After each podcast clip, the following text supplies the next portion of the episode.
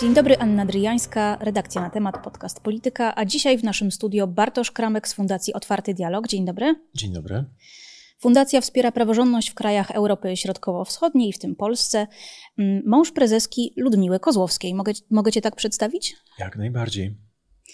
Znowu jest o tobie głośno, tym razem dlatego, że służby bezpieczeństwa PiS szpiegowały cię w hotelu polskiego holdingu hotelowego. Tak wynika z artykułu um, Czuchnowskiego w Gazecie Wyborczej. Polski, polski holding hotelowy zaprzecza. Jak się czujesz z takimi doniesieniami? Nie jest to nowa dla mnie informacja. Artykuł ukazał się wczoraj, natomiast informację powziąłem na początku lutego e, tego roku i od e, kilku tygodni tutaj trwały prace nad e, publikacją tej historii, jej upublicznieniem. Czyli nie Pomogła jesteś w szoku? W tym.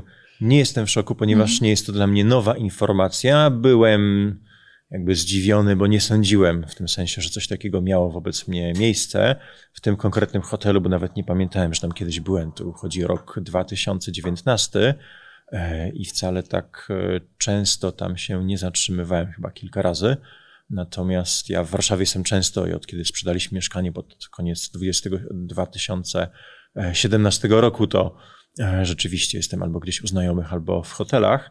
E, w związku z czym główne zdziwienie było takie, że ten hotel należy do spółki Skarbu Państwa, bo brandowany jest zupełnie inaczej.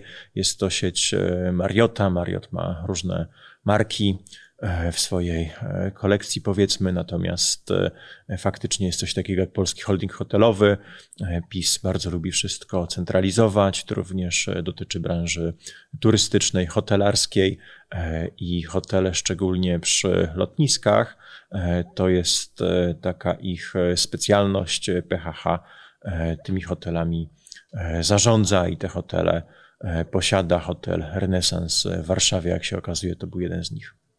No właśnie, to jest zaskakujące, bo zazwyczaj ludzie nie wiedzą, że tak jak wskazujesz, że to jest y, własność polskiego holdingu hotelowego, a nazwa Renesans na to nie wskazuje. No dobrze, to w takim razie mówisz, że dowiedziałeś się w lutym. To jak się dowiedziałeś, że byłeś szpiegowany? Odezwał się do mnie Robert e, Z. Chyba jeszcze nie możemy, nie powinniśmy upubliczniać jego nazwiska były pracownik polskiego holdingu hotelowego, e, który odpowiadał tam za kwestie dotyczące e, bezpieczeństwa, więc zgłosił się do mnie przez Messengera. No w zasadzie to wyglądało na takiego klasycznego informatora, czy też sygnalistę tego rodzaju przypadek, z informacją, że jeżeli chcę wiedzieć, jak byłem podsłuchiwany w tym hotelu, podał też okres, kiedy mniej więcej to się odbywało, to żebym do niego zadzwonił. Zadzwoniłem, porozmawialiśmy, potem tych rozmów było więcej i tutaj te kulisy zaczęły się e, odkrywać przed, przed nami. E, też oczywiście szybko e, włączyliśmy w to naszych prawników. I tak ta historia zaczęła być tutaj opracowywana. Robert też złożył oświadczenie przed notariuszem na potwierdzenie swoich słów, wyraził zgodę, żeby też był zgłaszany jako świadek w różnych naszych procesach. E, które się toczą, też które my wytoczyliśmy, chociażby Wąsikowi e, mówił o osobistym zainteresowaniu e, Wąsika tutaj tą moją sprawą, co jest też o tyle ciekawe, że Wąsik ma z nami proces, więc to nie tylko jakby interes partyjny Prawa i Sprawiedliwości za tym miał stać, ale też jego, jego własne. Zresztą w pierwszej instancji niedawno z nami przegrał i na ile się orientujemy, chyba nas nie darzy szczególną sympatią. Mhm. No właśnie, bo tutaj Robert Z., kierownik do spraw bezpieczeństwa y, holdingu, jest tylko jedną z tych osób y, zaangażowanych. Y, koordynator, zastępca koordynatora do spraw służby bezpieczeństwa, pan Wąsik, jest kolejną osobą. Przypomnisz, o co się procesowaliście? Bo... O naruszenie dóbr osobistych. Wąsik był jedną z osób z tego rządu parszywego, jeżeli tak to mogę ująć, który jeszcze w Polsce sprawuje władzę, e, która się mocno nami interesowała. Też e, było to widoczne w tym, że on często zabierał głos na łamach e, prasy i komentował, udzielał właśnie wypowiedzi różnym tak zwanym mediom, no, typu TVP, czy mm, szczujnie spod znaku Karnowskich, czy Sakiewicza. I Wąsik właśnie komentował to, jakim to jest zagrożeniem Ludmila Kozłowska dla bezpieczeństwa państwa polskiego. Oskarżał oskarżał nas o powiązaniach z Rosją i w związku z tym wytoczyliśmy proces o naruszenie dóbr osobistych. W pierwszej instancji, tak jak wspominałem, wygraliśmy. Wąsik oczywiście też jako zastępca koordynatora służb specjalnych odpowiadał w jakiś sposób za działania tychże służb, w szczególności ABW, e, które e, w 2018 roku przygotowało taką utajnioną do tej pory opinię, na podstawie której e, moja żona została z Polski wyrzucona w taki sposób, jak to się robi z terrorystami, z ekstremistami, E, to była tego typu historia i potem z Wąsikiem też mamy jeszcze dłuższą historię znajomości, ponieważ e, my też, e, ja często też w mediach czy na Twitterze dosyć bez ogródek wyrażałem swoje zdanie na jego temat w kontekście chociażby sytuacji na granicy z Białorusią jeszcze w 21 roku, nazywając go wprost zbrodniarzem. Też była taka akcja na granicy, wtedy, kiedy przecinaliśmy fragment tego ogrodzenia e, pomiędzy Polską a Białorusią i też e, Wąsik tutaj bardzo mocno odgrażał się, że wszyscy pójdziemy, e, pójdziemy siedzieć. No były takie medialne, powiedzmy, przepychanki, kolokwialnie mówiąc, pomiędzy nami, także to jest tego rodzaju relacja, jeśli mogę tak to ująć. W 2021 roku było blisko, zostałeś aresztowany za pranie brudnych pieniędzy. Tak, zostałem zatrzymany w czerwcu 2021 roku. Właśnie też e, kolejny tutaj taki link, powiedzmy, jest tego typu, że to jakby nie policja, ale ABW też e, prowadzi moją sprawę, chociaż zarzuty są formalnie gospodarcze, pranie pieniędzy.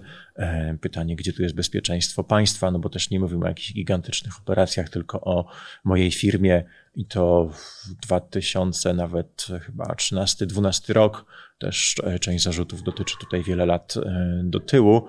E, małe i średnie przedsiębiorstwo to jest ta kategoria, jak się określa podmioty tej wielkości, czyli nic, co by miało jakiekolwiek znaczenie dla polskiej gospodarki czy, czy, czy bezpieczeństwa w jakimś takim strategicznym wymiarze. Więc jaki jest sens, żeby tutaj angażować służby specjalne? No chyba tylko taki, żeby medialnie to uzasadnić, że tutaj jest ktoś bardzo podejrzany i bardzo niebezpieczny. To zresztą nie jest praktyka odosobniona, bo w innych przypadkach takich politycznych głośnych, zatrzymań, też albo CBA, albo ABW. To są właśnie chłopcy na posyłki e, panów e, Kamińskiego, e, Wąsika, Ziobro oczywiście, no tutaj formalnie Ziobro, Święczkowski to były te osoby, które gdzieś tam w kierownictwie prokuratury nadzorowały te postępowania. Moje postępowanie prowadzi prokurator Ziarkiewicz, też nieprzypadkowy, znany między innymi z tego, że również stawiał zarzuty, próbował stawiać Giertychowi, Pawłowi Wojtunikowi, byłemu szefowi CBA. Też u niego jest sprawa Jakuba Karnowskiego, byłego prezesa PKP z czasów Platformy. Także e, to są tego rodzaju e, sprawy polityczne, które tam w Lublinie przez e, Ziarkiewicza są prowadzone.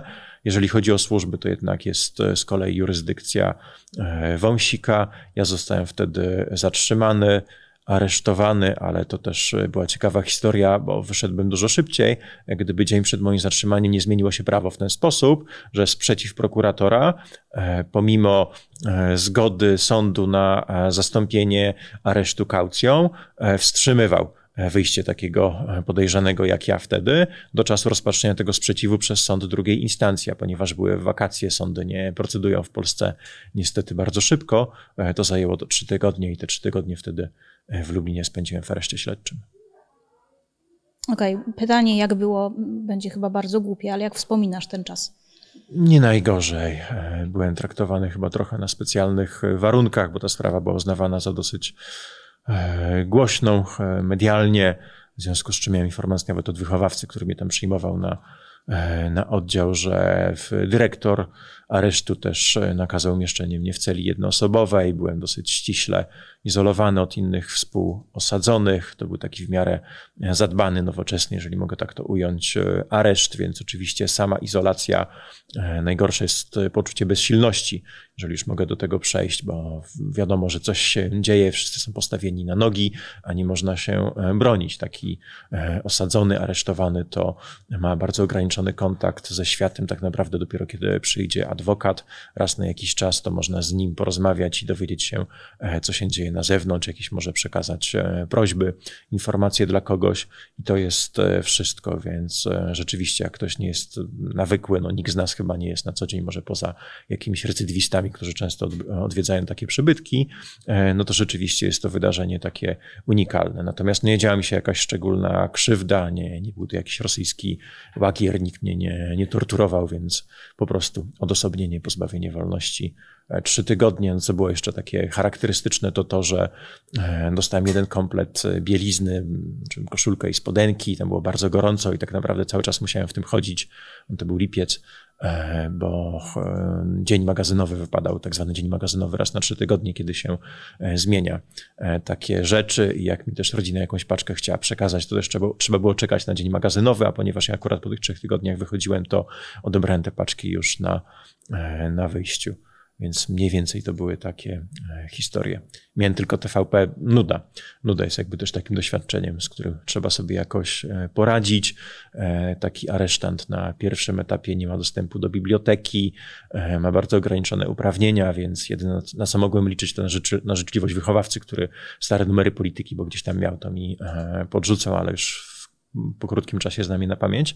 Natomiast miałem też telewizję, tam były tylko kanały TVP niestety, ale na szczęście to było pełne pasmo, więc też TVP historia e, czy sport, więc powiedzmy tego rodzaju rozrywka. Mhm. No dobra, ale polityczne prześladowania politycznymi prześladowaniami, ale pytanie też y, jest podstawowe takie, czy prałeś brudne pieniądze?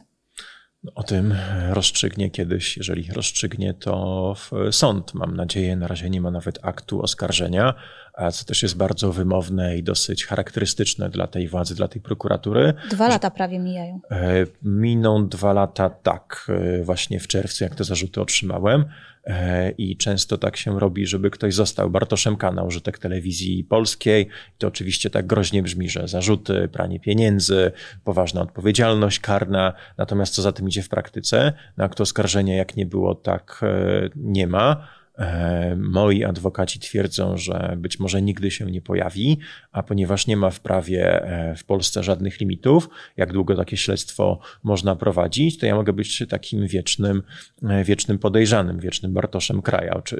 Ja oczywiście posługuję się swoim nazwiskiem otwarcie i też proszę o to media, natomiast różnie bywa i we wszelkich też oświadczeniach, które no właśnie czy rzecznik służb specjalnych, czy, czy prokuratura wydaje, czy jakiś inny, nie wiem, członek rządu, jak jest pytano o nasze sprawy i się wypowiada, no to mogą mówić, że ja jestem oskarżony o poważne e, przestępstwa kryminalne i to jest, nie jestem oskarżony, przepraszam, nie mam oskarżenia, mam e, zarzuty, czyli jestem podejrzany, natomiast to jest prawda, tylko pytanie, co się za tym kryje. Tak naprawdę prokurator dzisiaj może każdemu postawić dowolne zarzuty i prowadzić sobie śledztwo jak długo chce, robić praktycznie co chce. Kontrola sądowa jest nad tym dosyć dosyć iluzoryczna, przynajmniej bardzo odroczona w czasie, a jak długo właśnie nie stawia się e, takiego kogoś w stan oskarżenia, e, tak długo to, to trwa. I to jest ta sytuacja. Czy prałem brudne pieniądze? Nie, nie prałem. To jest tak, że właśnie nigdy wcześniej też nie było do mnie żadnych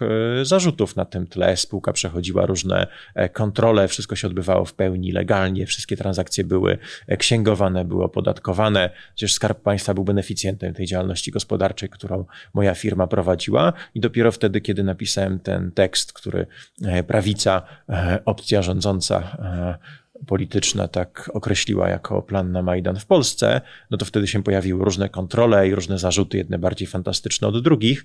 Między innymi wtedy to śledztwo zaczęło się toczyć, bo te zarzuty też mi postawiono dopiero po chyba czterech latach od 17 roku śledztwo się toczyło, 21 rok dostaje e, zarzuty i początkowo tam chodziło o coś zupełnie innego, o nawoływanie do popełnienia przestępstwa w tym moim e, tekście, a potem e, tu to zaczęto prowadzić w kierunku prania pieniędzy.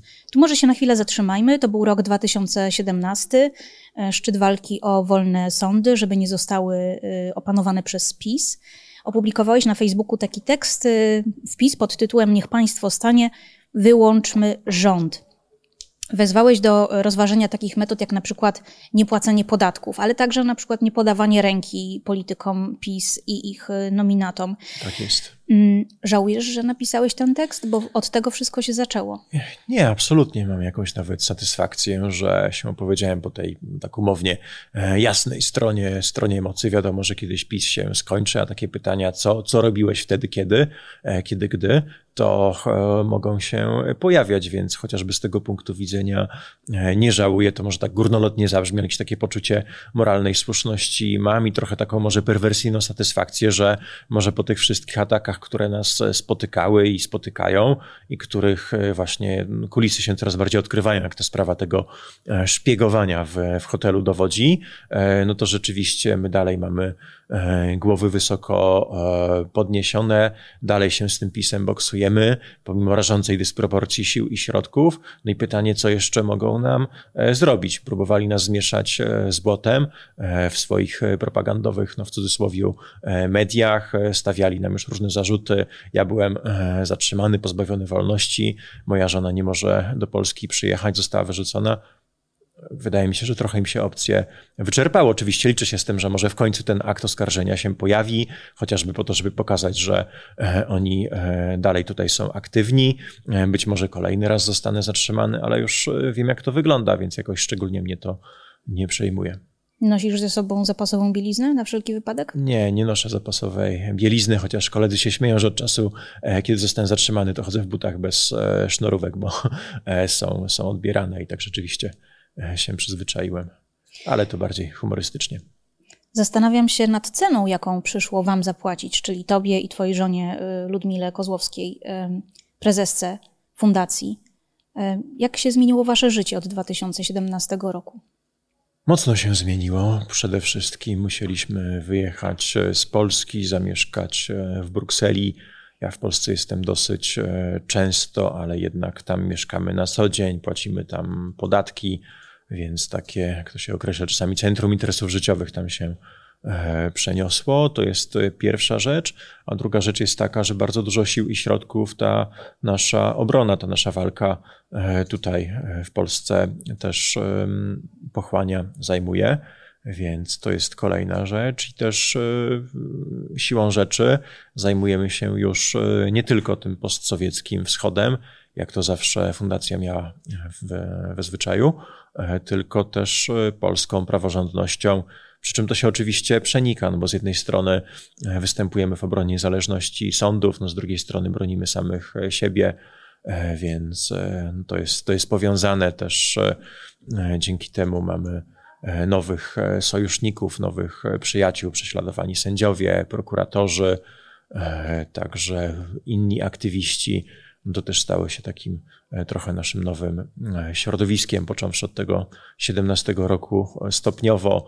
Różne działania też zaczęliśmy prowadzić właśnie poza Polską, w Brukseli, w innych też stolicach państw zachodnich, żeby nagłaśniać to, co się tutaj w Polsce dzieje i też z zewnątrz starać się wywierać jakiś wpływ na sytuację.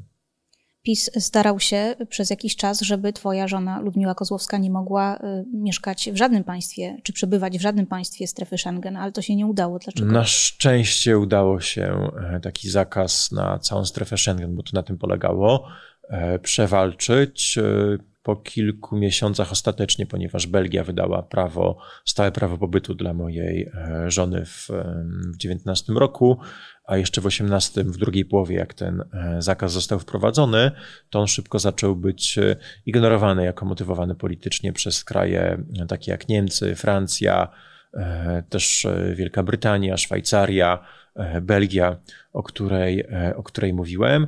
I te kraje korzystały z takich wyjątków w prawie europejskim, wydając Ludmile wizy takie specjalne zaproszeniem do parlamentów najczęściej tamtych krajów, gdzie Ludmiła występowała na temat e, sytuacji w Polsce, prześladowań politycznych w Polsce i tak naprawdę to tylko e, powodowało taką furię po tej stronie pisowskiej u nas e, w kraju, ponieważ obnażało ich bezsilność i ich i nieskuteczność.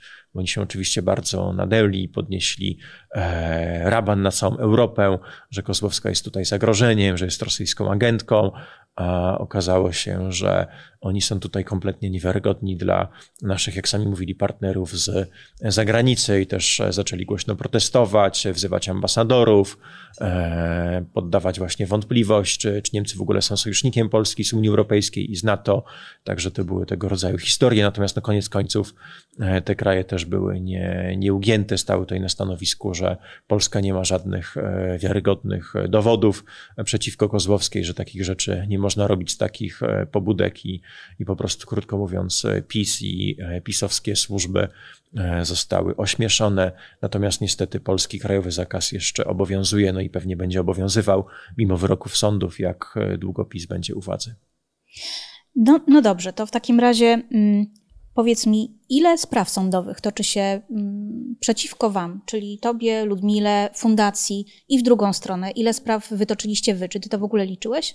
Tak, ogólnie kiedyś liczyliśmy właśnie, jak ja byłem zatrzymany, żeby to wykazać, że mamy około 50 wszystkich e, postępowań. Bardzo różnych oczywiście. Są sprawy e, takie drobne, wykroczeniowe i, karne czasami, które mnie dotyczą, związane właśnie z tym, że chodzę na protesty, czasami jestem zatrzymywany, czasami policjanci się skarżą na przykład, że naruszyłem ich nietykalność nietykalność cielesną. No z reguły to wszystko e, wygrywam jak większość innych moich kolegów aktywistycznych, ponieważ e, w 95% wypadków e, sądy tutaj wskazują to właśnie na to, że to policja jest brutalna i podejmuje nielegalne, nieproporcjonalne, nieproporcjonalne w najlepszym wypadku interwencje wobec osób aktywistycznych, a nie aktywiści są krwiożerczy i powiedzmy rzucają koktajlami Mołotowa. To jest jedna kategoria. Druga kategoria to są sprawy pobytowe dotyczące Ludmiły. Tu jest kilka postępowań dotyczących pobytu w Polsce, dotyczących zakazu wjazdu, dotyczących dostępu do, e, do informacji, bo to wszystko jest utajnione, tutaj się boksujemy. E, kolejna kategoria spraw to są sprawy e, właśnie karne, takie powiedzmy poważne, z poważnymi takimi zarzutami. No tutaj moje zarzuty, głównie, czyli sprawa lubelska, o której mówiliśmy. Wreszcie mamy postępowania, które my wytoczyliśmy. E, ich jest około 20 e, dotyczące ochrony dóbr e, osobistych. No, pozwaliśmy tutaj Wąsika, pozwaliśmy Brudzińskiego też. I wygraliście z Wąsikiem. Z Wąsikiem wygraliśmy w pierwszej instancji, w, z Brudzińskim jeszcze się procesujemy i z wieloma innymi osobami. Wygraliśmy z Sakiewiczem, już też prawomocnie, on co prawda jeszcze złożył kasację, ale chyba została odrzucona. E, też już e, zapłacił zadośćuczynienie, poszło o, też czyli e, wykonał na cel wyrok. społeczny, tak, wykonał wyrok częściowo, bo jeszcze Gazeta Polska nie opublikowała przeprosin, na to czekamy, natomiast też poszły pieniądze chociażby na Centrum Praw Kobiet, bo na taki cel społeczny się domagaliśmy, także była taka sytuacja. Jakie jeszcze mamy sprawy, o których na pewno o czymś zapomniałem? To moje pytanie w takim razie brzmi, czy da się jeszcze normalnie żyć i pracować, mając tyle spraw trzeba sądowych mieć na głowie? E, dużo Zostaje prawników i trzeba mieć dobry kalendarz i ten czas rzeczywiście jakoś tak organizować, żeby pamiętać o różnych e, terminach. Teraz po latach jest już e, łatwiej, ponieważ no, sądy nie pracują szybko, i często właśnie nie jest tak, że coś się dzieje jakby każdego dnia, tylko z pewnym wyprzedzeniem jakieś tam powiedzmy terminy są wyznaczane i jest to E, rzeczywiście kwestia tego, żeby w kalendarzu mieć, e, mieć porządek, chociaż czasami jest dużo pracy właśnie z prawnikami nad e, wnioskami dowodowymi, nad tłumaczeniem różnych dokumentów, też z różnych języków chociażby, no to jest powiedzmy jakiś taki dodatkowy wysiłek administracyjny. Też oczywiście za granicą były różne sprawy właśnie w związku z Ludmiłą, z legalizacją Ludmiły w Belgii, też w związku z tym, że Polska też kierowała różne europejskie nakazy dochodzeniowe, żeby tam w Belgii przesłuchiwać nasze naszego kolegę Marcina Mycielskiego, który był chyba kiedyś e, u ciebie też. E, Kilka tygodni Kazał temu. pozdrowić z tego, co pamiętam przy okazji. E, więc były takie sprawy, też właśnie są takie sprawy, bo na przykład Kaczyński czy posłanka Lichocka też się poczuli zniesławieni przez nas, a prokuratura wtedy karnie bardzo ochoczo też podejmowała działania w tych, w tych tematach, więc no my też tu jesteśmy ścigani z takich powodów, bo coś powiedzieliśmy albo napisaliśmy na Twitterze, albo właśnie z Marcinem zrobiliśmy kampanię billboardową, gdzie pokazywaliśmy właśnie, jak Lichocka E, traktuje Polaków i Polki i w ogóle pacjentów onkologicznych. W sensie pokazuje środkowy palec, pokazuje czyli środkowy się pod palec. Okiem. Dokładnie tak. No nie mieliśmy tutaj raczej wątpliwości o co, o co chodzi. Ona twierdzi, że e, to był taki niewinny, e, niewinny gest i ta sprawa gdzieś tam w sądzie się kolokwialnie mówiąc kisi, także mniej więcej to tak wygląda. Mhm. Pytanie jest jeszcze, dlaczego wy? Z całym szacunkiem do Was, ale opozycjonistów w Polsce jest dużo, a wygląda na to, że to na Was ta pisowska machina, służby bezpieczeństwa i tak dalej rzuciły się wyjątkowo zaciekle. Dlaczego? Zapytaj ich. Ja zawsze jestem trochę skonfundowany, jak słyszę to pytanie, bo słyszałem je wczoraj i słyszę je bardzo często i tak naprawdę nie mam jednej odpowiedzi.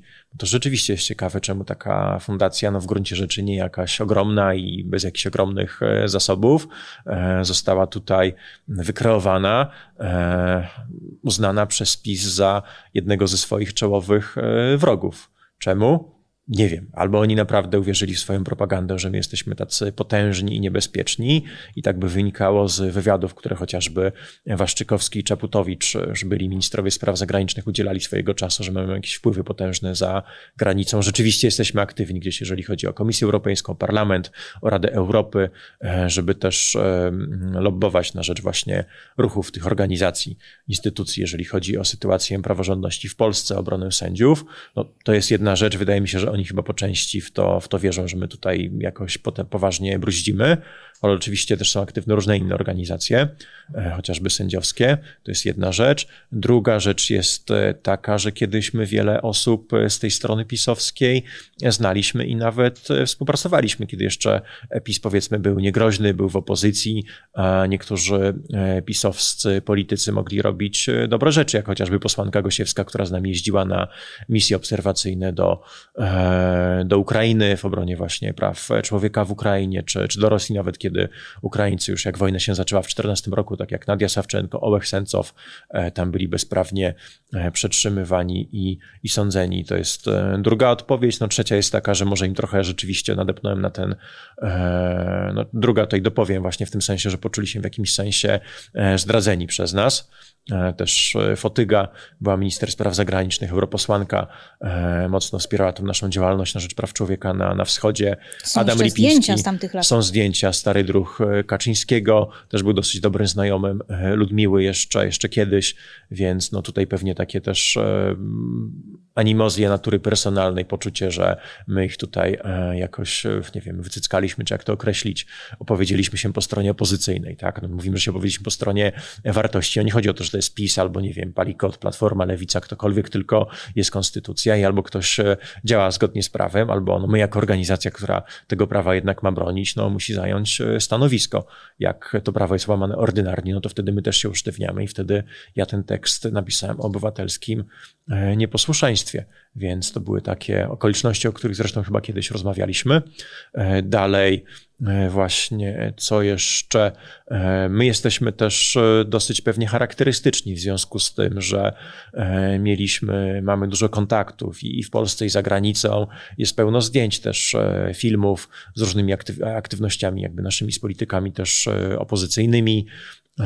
I, w, i też za granicą z politykami europejskimi, E, moja żona ma zdjęcie z, e, żona z, z George'em Sorosem, e, na przykład, które też kiedyś zrobiło furorem w telewizji polskiej, żeby pokazać, że, my, że Soros stoi za protestami w obronie sądownictwa. Co jeszcze wreszcie?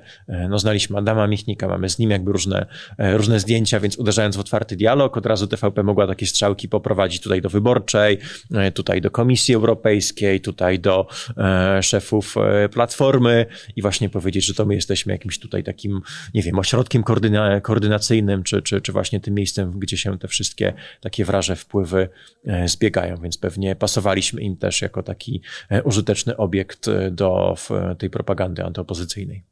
No i chyba też kwestia e, obywatelstwa twojej żony odegrała tutaj rolę. Była dosyć łatwą też e, ofiarą z tego względu, no bo ja dalej, tak jak czasami mówię, że ja chodzę po ulicach i śmieję się prawdziwym Polakom w twarz. To jest taki dosłowny cytat, który e, gdzieś na Twitterze chyba się ukazał, bo często mówiłem o tej perwersyjnej satysfakcji. Ja się spotykam z tym, że właśnie ci pisowscy, albo tacy jeszcze bardziej konfederaccy, powiedzmy, wyborcy, elektorat, sympatycy, oni się burzą, że jak to właśnie polskie państwo miało być silne, miało wstać z kolan, a sobie nie potrafi poradzić właśnie tutaj z jakąś taką bandą aktywistów, nie wiadomo kogo, tu jakaś Ukrainka, tutaj jakiś, nie wiem, chłystek e, i co. No i dalej chodzi po tych ulicach i śmieje się prawdziwym patriotom e, w twarz, więc e, to jest e, tego rodzaju e, sytuacja, okoliczność, ale pytałaś, Teraz chcę cię zapytać o coś innego, Właśnie, bo pytam, bo dlaczego jesteście tak zaciekle dlaczego jesteśmy, ale, tak, to było ale, wcześniej, a potem e, wydaje mi się, że to pytanie mi umknęło. Tu chciałabym przy, przywołać e, fragment tekstu Wojciecha Czuchnowskiego z Gazety Wyborczej, który cytuje e, Roberta Z., szefa bezpieczeństwa, kierownika do spraw bezpieczeństwa w polskim holdingu hotelowym. E, I chciałabym Cię poprosić o ustosunkowanie się do tego cytatu. Może miałbyś coś do powiedzenia agentom, którzy, którzy Cię szpiegowali, podglądali, podsłuchiwali. Cytat brzmi tak. Poinformowano mnie, iż jest prośba, abym informował o każdym przyjeździe pana Kramka do hotelu Renesans. Przekazywał informacje dotyczące form płatności dokonywanych przez niego, danych kart kredytowych, jak również bym umożliwił przed przyjazdem pana Kramka do hotelu montaż technicznych środków operacyjnych. W przypadku, gdybym nie mógł umożliwić instalacji tych urządzeń, proszono mnie, abym umożliwił przeszukanie pokoju po opuszczeniu przez pana Kramka hotelu, a gdyby i to nie było możliwe, bym osobiście dokonywał przeszukania pokoju i informował, czy znaleziono na przykład opakowania po prezerwatywach, po lekach, butelki alkoholu, czyli rzeczy, które mogłyby w jakikolwiek sposób pana Kramka skompromitować lub mówiły o jego nawykach, możliwych uzależnieniach i tym podobne. W tym czasie oficerowie ABW byli szczególnie aktywni i dzwonili pytając, czy coś w sprawie klienta udało się ustalić. Cóż mogę rzec, nie będę bardzo oryginalny. Twarz ma się tylko jedną i podejrzewam, że każdy z nich ma jakieś e, wątpliwości gdzieś tam wewnętrznie, ale sobie to tłumaczą w ten sposób, że rozkazy tylko wykonują, czy też e, polecenia służbowe i mogę zachęcić do, do tego, żeby poszli w ślady e, Roberta, bo zawsze jest wyjście z sytuacji i niestety ubolewam nad tym, że tylko on miał na tyle odwagi e, cywilnej i jakiegoś, tutaj staromodnie mówiąc, e, honoru, że rzeczywiście zdecydował się podjąć pewne kroki i te patologie ujawnić. Nigdy nie jest za późno. Namawiasz, się, żeby, namawiasz ich, żeby się do ciebie zwrócili? Zdecydowanie. Niech skontaktują się z nami, niech skontaktują się z dziennikarzami. E, oczywiście tutaj są różne metody też e, nieujawniania tożsamości takich osób ze względów e, bezpieczeństwa, ale też oczywiście wsparcie prawne, medialne w takich sytuacjach można zorganizować, więc jak najbardziej jest to rok wyborczy. Wydaje mi się, że taka refleksja różnym funkcjonariuszom tej władzy powinna towarzyszyć. I na koniec, czy zamierzacie coś z tym wszystkim zrobić, z tymi podsłuchami w hotelu, czy już machniecie ręką, bo już macie 50 tych procesów, wystarczy? Dzisiaj złożyliśmy zawiadomienie do prokuratury w związku z podejrzeniem e, nadużycia władzy, e, przekroczenia uprawnień przez e, Macieja Wąsika, przez Joachima Brudzińskiego, Także ten proceder, te sytuacje opisane przez Wojtka Czuchnowskiego w Wyborczej tutaj posłużyły za podstawę do tego, plus wszystkie inne informacje, materiały, które otrzymaliśmy od, e, od Roberta, e, w związku z czym prokuratura teraz będzie musiała podjąć decyzję, czy będzie próbowała to, jak to ma w zwyczaju, zamieść pod, pod dywan, czy jednak coś z tym zrobi. A pamiętajmy o tym, że ślad już zostanie w papierach E, też e, gdyby prokuratura nie chciała się tym zająć, pozostaje droga e, sądowa. Sąd może potem jednak prokuraturze nakazać podjęcie odpowiednich kroków. Także będziemy tutaj e, walczyć, nie, nie odpuszczamy zdecydowanie. Też rozmawiamy ze znajomymi europosłami, żeby tę sprawę e, w kontekście inwigilacji opozycji, aktywistów w Polsce też podnieść na forum Parlamentu Europejskiego. Jest e, w Senacie też komisja do spraw Pegasusa i tutaj też pewne rozmowy się toczą, także tam, gdzie możemy, będziemy starać się, żeby to nie był tylko news jednego dnia, ale rzeczywiście, żeby pewne konsekwencje były wyciągnięte i dlatego tak ważne jest to, żeby obok Roberta to, co się ukazało w wyborczej, to jest tylko wierzchołek góry lodowej, to jest początek tej historii. Natomiast jest też wiele innych osób, które mogą złożyć e, ciekawe zeznania i mogą e, to polskie życie publiczne pomóc oczyścić, odkrywając takie informacje o tym, jak właśnie Czwarta Rzeczpospolita przekształciła się w PRL bis. Jesienią odbywają się wybory i są dwie takie główne opcje po raz trzeci wygrywa PiS albo władzę zdobywa opozycja. Jak widzisz przyszłość swoją i fundacji w obu tych scenariuszach? Trochę naiwnie może powiem, że sobie nie wyobrażam, żeby PiS wygrał kolejne wybory i żeby nas czekała trzecia e, kadencja, ale muszę od razu powiedzieć, że podobnie myślałem, kiedy były wybory e, poprzednie parlamentarne. E, moja wyobraźnia tak daleko nie sięga. Jeżeli PiS wygra te wybory, no pewnie dalej będziemy walczyć. No tutaj nie będzie odwrotu. Nasza sytuacja się nie poprawi i nie tylko nasza. Należy się spodziewać dokręcenia e, śruby, już takiej totalnej urbanizacji. E, scenariusz e, węgierski. No ale cóż, no Polska cały czas jest e, względnie dużym krajem, są różne jeszcze ośrodki opozycyjne.